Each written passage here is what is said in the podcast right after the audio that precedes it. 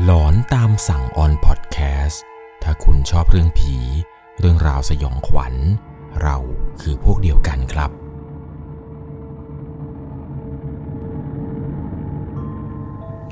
สวัสดีครับทุกๆคนครับ ขอต้อนรับเข้าสู่ช่วงหลอนตามสั่ง อยู่กับผมครับ 1 1 LC เรื่องราวความสยองขวัญในวันนี้ที่ผมจะเล่าให้กับทุกคนได้รับชมแล้วก็รับฟังกันใน EP นี้เนี่ยครับเป็นประสบการณ์ของผู้ฟังทางบ้านท่านหนึ่ง ที่ไปพบเจอมาเกี่ยวกับเรื่องราวของการไปเดินเตะกระทงเครื่องเส้นไหว้ ที่เขาตั้งไว้ริมข้างทางครับเปล่ากับว่าเธอเนี่ยไปเดินเตะกระทงนั้น แล้วมีวิญญาณตามกลับมาครับ ไม่เพียงแต่เธอนั้นเห็น เพื่อนของเธอ ก็เห็นเช่นเดียวกันครับ กับสิ่งที่ตามเธอกลับมาถึงอย่างหอพัก เรื่องราวจะเป็นอย่างไรนี้ ก่อนจะเข้าไปรับชมรับฟังกัน ก่อนถึงต้องบอกก่อนเลยนะครับ จะต้องใช้วิจารณญาณในการรับชมรับฟังกันให้ดีๆ เรื่องราวเรื่องนี้ครับ ถูกส่งมาจากผู้ฟังทางบ้านท่านหนึ่ง ชื่อว่าคุณป่าน คุณป่านเนี่ยบอกว่าเรื่องราวที่เกิดขึ้นนี้เนี่ยเป็นช่วงที่เธอนั้นเรียนอยู่ชั้นปวชครับ ด้วยความที่ว่าเธอเองเนี่ยเป็นเด็กต่างจังหวัด เข้ามาเรียนในกรุงเทพเพราะความจำเป็นนี่แหละครับ จะต้องเรียนไปแล้วก็ทำงานไป เป็นการช่วยทางบ้านเนี่ยหาเงินไปอีกแรงหนึ่ง วิทยาลัยที่เธอมาเรียนในตอนนั้นเนี่ยอยู่แถวแถวบางเขนครับ ช่วงแรก ๆ ของการเดินทางที่ไปเรียนเนี่ยเธอก็พักหอพักใกล้ๆกับวิทยาลัยนี่แหละครับ อาศัยรถตู้บ้าง รถเมย์บ้าง ใช้สลับไปมานี้อยู่เป็นประจำทุกๆ ครั้งที่เวลาจะกลับบ้านเนี่ยเธอจะต้องเดินข้ามสะพานรอยที่มันอยู่หน้าวิทยาลัยอยู่บ่อยครั้งครับ เพื่อนคนอื่นที่เรียนด้วยกันนี้ บ้านเขาอยู่แถวๆสะพานใหม่กันหมดทำให้เธอเนี่ยต้องข้ามมารอรถเมย์อยู่เป็นประจำ ซึ่งมันก็เป็นแบบนี้มาได้ประมาณปีกว่าๆ จนกระทั่งในช่วงที่เธอปิดเทอมนี้เองครับ เธอก็มีโอกาสลาที่ทำงานเนี่ยกลับไปบ้านต่างจังหวัดสักอาทิตย์หนึ่ง เพื่อกลับไปเนี่ยก็จะไปเยี่ยมพ่อเยี่ยมแม่ด้วยกะว่าเดี๋ยวกลับมากรุงเทพเนี่ยจะมาช่วงที่เปิดเทอมพอดีแล้วก็จะได้ทำงานต่อไปด้วยเลย พอครบกำหนดที่เธอลาไปครบอาทิตย์หนึ่งปุ๊บ ก็ได้ขึ้นมากรุงเทพเพื่อมาเรียนต่อตามปกติครับ มีอยู่วันหนึ่งที่ต้องทำงานกลุ่มที่วิทยาลัย แต่ปรากฏว่าทุกคนในกลุ่มนี้ครับทำกันไม่เสร็จในคาบ แล้วงานนี้เนี่ยจะต้องส่งพรุ่งนี้เช้าตอน 10โมง เพื่อนก็เลยตัดสินใจว่า เดี๋ยวเราไปทำงานต่อที่ห้องของเธอกัน เธอก็ไม่ได้ติดใจเลยหรอกครับ เพราะว่าห้องของเธอเนี่ยมันอยู่ใกล้มหาวิทยาลัย อีกอย่างหนึ่งเนี่ยเพื่อนๆเดินข้ามไปแล้วก็นั่งรถเมล์อีกแป๊บหนึ่ง ก็ถึงห้องของเธอแล้ว อีกอย่างหนึ่งพวกเพื่อนๆเนี่ยมันถือโอกาสดีด้วยครับ มันกะว่าเดี๋ยวพอทำงานเสร็จเนี่ยช่วงเย็นๆซื้อพวกเครื่องดื่ม พวกอาหารอะไรเนี่ยมานั่งกินกันเลยดีกว่า ปรากฏว่าวันนั้นครับ พอเลิกเรียนปุ๊บ ก็พากันเดินข้ามสะพานลอย เพื่อไปรอรถเมล์อยู่อีกฝั่งหนึ่งระหว่างทางเดินนี้ครับ เธอกับเพื่อนกลุ่มนี้เนี่ยก็พากันหยอกล้อเล่นกันไปตามภาษาเพื่อนครับ แกล้งถ่าย story ใส่ฟิลเตอร์ตลกตลกเดินแกล้งกันไปมาตั้งแต่บนสะพานลอยยันลงมาข้างล่าง พอเดินมาในตำแหน่งตรงป้ายรถเมล์เพื่อนก็ยังคงแกล้งอยู่ครับ เธอเองเนี่ยก็แกล้งเพื่อนเช่นเดียวกัน หยิบโทรศัพท์ขึ้นมาเปิดฟิลเตอร์ตลกๆแกล้งถ่ายเพื่อนไป ในระหว่างที่กำลังถ่ายแกล้งเพื่อนไปอย่างสนุกสนานนี้ครับ สายตาของเธอเนี่ยก็มัวแต่มองโทรศัพท์ ไม่ได้มองทางที่พื้นเลย ปรากฏว่าเธอไปเหยียบเข้ากับกองข้าว เป็นเหมือนกับกองข้าวในกระทงใบตองครับ ข้างในเนี่ยมันมีน้ำส้มขวดเล็กๆ มีข้าวปลาอาหารธูปหนึ่งดอก ตอนนั้นสิ่งที่เธอเห็นคือกระทงนี้นะครับ กระจัดกระจายเต็มพื้น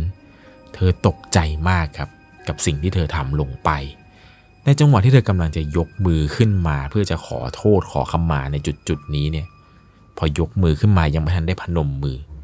เพื่อนก็มากระชากแขนเธอครับ เพื่อนมากระชากแขนแล้วก็บอกเฮ้ยปันปันรถเมย์มาแล้วรถเมย์มาแล้วไปไปไปไป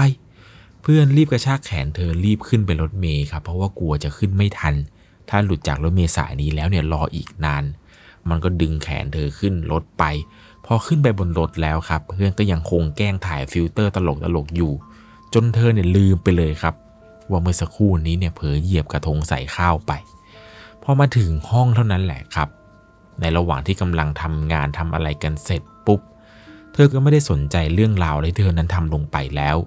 จนกระทั่งเสร็จงานก็กินข้าวกินปลากับเพื่อน เพื่อนเนี่ยก็เอาเครื่องดื่มเย็นๆที่ซื้อมาเนี่ยที่เตรียมเอาไว้ก่อนจะเดินขึ้นห้องเนี่ยมานั่งดื่มกินกันไปได้สักพักหนึ่ง ในระหว่างนั้นเนี่ยเพื่อนกำลังสนุกสนาน แต่เธอครับ มีอาการรู้สึกร้อนๆหนาวๆเหมือนจะไม่สบายเลยยังไงอย่างนั้น คืนนั้นเนี่ยปรากฏว่าเธอดื่มกับเพื่อนเพียงได้แค่ช่วงต้น ช่วงปลายๆเนี่ยเพื่อนกินกันอย่างสนุกสนานจนแบบเฮฮากันแล้ว แต่เธอเนี่ยไม่มีอารมณ์กินต่อเพื่อนรู้สึกขั้นเหนือขั้นตัวครับ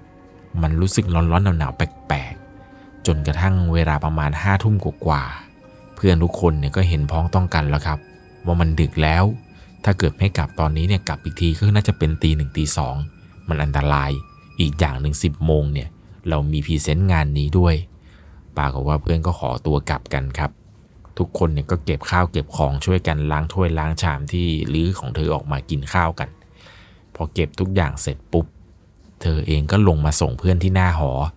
เพื่อนแต่ละคนเนี่ยก็นั่งแท็กซี่กลับไปคันละสองคนบ้างคันละคนบ้างคันละสามคนบ้าง หลังจากที่ส่งเพื่อนเสร็จครับ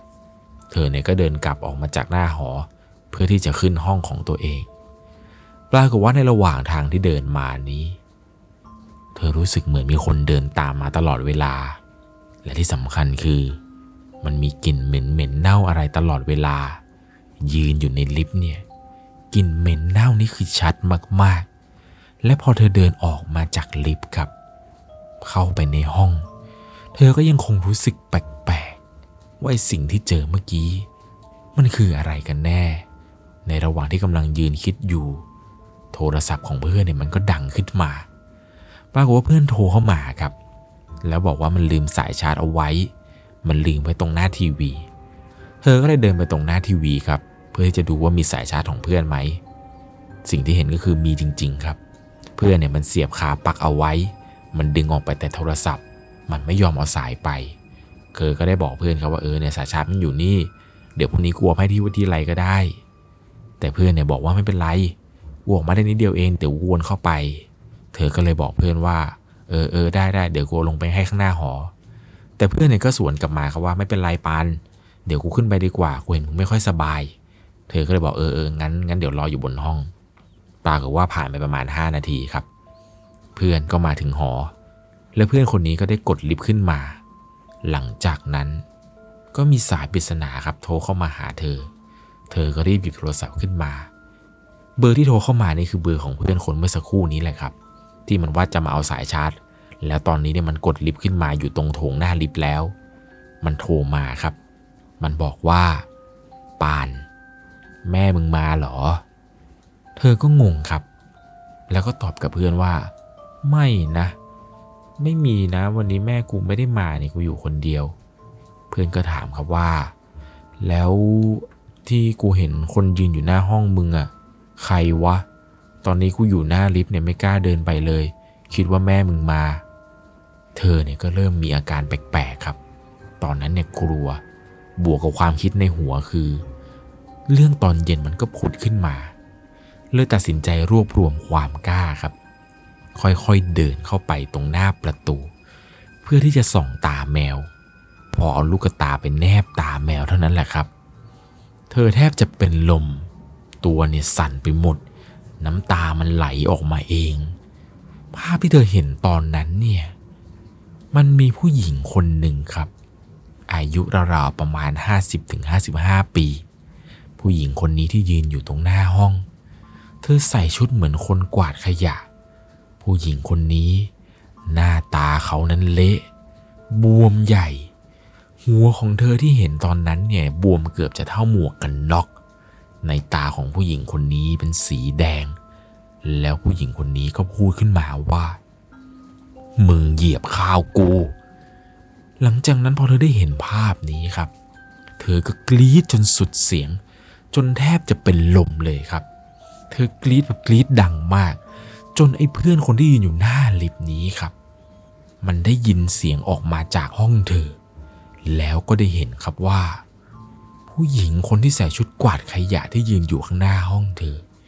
ค่อยๆหันหน้าไปอีกฝั่ง แล้วเดินหายไปอีกสุดทางเดินนั้น พอเธอได้ยินเสียงเพื่อนกรีดบวกกับผู้หญิงคนนั้นเนี่ยหายไปแล้ว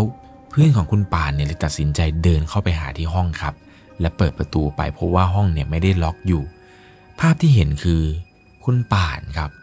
นอนหมดสติอยู่ตรงพื้นเลย เพื่อนคนนี้ก็เลยรีบเอาตัวคุณป่านเนี่ยครับ อุ้มขึ้นมานอนอยู่บนเตียง หลังจากที่เธอได้สติเนี่ย เธอก็ถามเพื่อนครับว่าเมื่อกี้เกิดอะไรขึ้น เพื่อนก็ได้เล่าให้ฟังครับว่า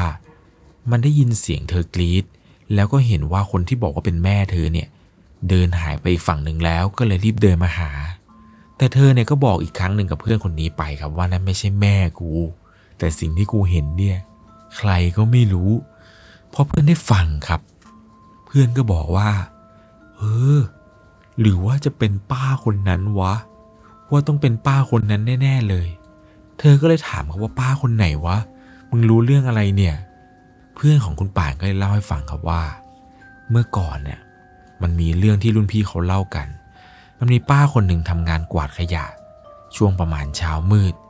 กว่าจะกวาดเสร็จเนี่ยก็ปาไปหกโมงเช้าป้าคนนี้แกกำลังจะข้ามสะพานลอยไปรอรถเมล์เพื่อที่จะกลับบ้าน แต่แกดันโชคร้าย โดนคนจรจัดเอามีดจี้ แล้วแกเนี่ยสู้ สุดท้ายแกโดนเหมือนกับคนจรจัดเนี่ยทำร้าย ถูกแทงเกือบสิบแผล นอนเสียชีวิตอยู่บนสะพานลอยหน้าวิทยาลัยเรา กว่าจะมีคนมาเห็นเนี่ยก็ปาไป8ปดโมงเช้าแล้ว กูว่ากระทงที่มึงเตะที่มึงเหยียบเนี่ย น่าจะเป็นกระทงที่คนเขามาเส้นไหว้แกแน่เลยว่ะพอหลังจากที่ได้ฟังเช่นนี้จากปากเพื่อนครับ เธอเองเนี่ยก็ขอร้องเพื่อนเลยครับว่าคืนนี้เนี่ยช่วยอยู่เป็นเพื่อนหน่อย ไม่กล้านอนคนเดียวเลยครับ เพื่อนก็บอกว่าเออเออได้ได้แต่ว่าถ้าเกิดนอนเนี่ยพรุ่งนี้กูขอยืมชุดมึงนะเพราะว่ากูไม่ได้เตรียมชุดมา คืนนี้เนี่ยเพื่อนก็มานอนเป็นเพื่อนเธอ ทั้งสองคนเนี่ยก็พากันสวดมนต์ก่อนจะเข้านอน หลังจากที่เข้านอนอะไรเสร็จปุ๊บปรากฏว่าในค่ำคืนนี้ เธอฝันครับ เธอฝันเลยครับว่า ป้าคนนั้นที่เธอเห็นว่ายืนอยู่ตรงหน้าห้องเนี่ย แกมายืนชี้หน้า แล้วก็ด่าเธอครับ ด่าเธอต่างๆ นานา ตอนนั้นเธอจำใจความไม่ได้เลยครับ ว่าป้าคนนี้เนี่ย แกด่าเธอว่าอะไรจำได้เพียงว่าในฝันเนี่ย เธอร้องไห้ครับ เธอร้องไห้แล้วก็ยกมือขึ้นมาไหว้ป้าคนนั้น แล้วก็บอกว่าป้าหนูไม่ได้ตั้งใจหนูขอโทษค่ะ หลังจากนั้นเนี่ยเธอก็สะดุ้งตื่นขึ้นมา สะดุ้งตื่นขึ้นมาประมาณช่วงเวลาประมาณตีสามกว่าเห็นจะได้ พอตื่นขึ้นมานี่ก็เห็นว่าเพื่อนนี่ยังคงนอนอยู่ข้างๆ เธอก็ยังคงอุ่นใจ แต่ว่าเธอนั้นหลับไม่ลงแล้วครับ พอเช้ามาก็เลยรีบปลุกเพื่อน เลยบอกเพื่อนว่ามึง เมื่อคืนกูฝันอีกแล้วว่ะ เพื่อนเลยบอกว่างั้นเอาอย่างนี้ เช้านี้กูว่าเราไปทำพิธีขอขมาไปเอาซื้อกระทงอะไรเครื่องเส้นเนี่ย ไปไหว้ป้าแกเลยดีกว่า เหมือนกับเป็นการทำบุญให้แกไปในตัว อเช้ามาปุ๊บครับ คุณป่านกับเพื่อนเนี่ยก็พากันไปตลาดไปซื้อข้าวซื้อของมาทำกระทง ซื้อน้ำส้ม ข้าวปลาอาหารอะไรสักอย่างหนึ่งกับทูบหนึ่งดอก เอาไปวางไว้ตรงจุดที่เธอเนี่ยเดินไปเหยียบกระทงนั่นแหละครับ พอหลังจากที่วางกระทงแบบขอขมาป้าเสร็จปุ๊บ กลับมาถึงห้องในค่ำคืนนี้ ก็ไม่ได้พบเจออะไรอีกเลยครับป้าคนนั้นเนี่ย คุณป่านก็ไม่ได้เห็นแล้ว เธอเนี่ยบอกว่าเรื่องนี้เนี่ยอาจจะไม่ค่อยน่ากลัวเท่าไหร่ แต่สิ่งที่เธอเห็นเนี่ย เธอเจอมากับตัวจริง ๆ ครับ แล้วก็อยากจะเล่าไว้เป็นอุทาหรณ์สำหรับคนที่ชอบเดินไปแล้วก็เล่นโทรศัพท์ไป ไม่แน่สักวันหนึ่ง คุณอาจจะเดินไปเผลอเตะกระทงของใครสักคนที่เขาเสียชีวิตตรงนั้น แล้วอาจจะโดนดวงวิญญาณเนี่ยตามกลับมาหลอกหลอนก็เป็นไปได้ ทางที่ดีเนี่ยระหว่างทางนะครับ ควรจะมองให้ดี ว่าข้างหน้าเนี่ยมีกระทงเส้นไหว้ของใครหรือเปล่า เพราะถ้าเกิดว่าไม่ใช่การเดินเตะกระทงของคนที่เสียชีวิตตรงจุดนั้นน่ะถ้าคุณดันไปเตะกระทงที่เขาเป็นพวกออของคนเล่นของ ที่เขาปล่อยของเนี่ยรับรองได้เลยครับ คุณจะเจออะไรที่มันหนักกว่านี้อีก ผมว่าแค่เขามายืนหน้าห้องแล้วบอกว่ามึงเหยียบข้าวกูเนี่ย อันนี้ว่าน่ากลัวแล้ว ถ้าเดินไปเตะกระทงของพวกที่แบบว่าร้ายแรงจริง ๆ เนี่ย ถึงขั้นตามหลอกหลอนจนเป็นบ้าเนี่ยก็มีแล้วนะครับ ยังไงนะครับในค่ำคืนนี้ก่อนจากกันไป ถ้าคุณชอบเรื่องผี เรื่องราวสยองขวัญ เราคือพวกเดียวกันครับ จะเดินตามทางเนี่ยดูให้ดีก่อนละครับ อย่าเผลอไปเตะกระทงไข่เข้า และที่สำคัญคือ ถ้ามีคนยืนอยู่หน้าห้อง ถามให้ชัวร์ละครับ ว่านั่นคือคนหรือผีกันแน่ สวัสดีครับ สามารถรับชมเรื่องราวหลอนๆเพิ่มเติม ได้ที่ YouTube c h anel 1 LC ยังมีเรื่องราวหลอนๆที่เกิดขึ้นในบ้านเรา รอให้คุณนั้นได้รับชมอยู่นะครับ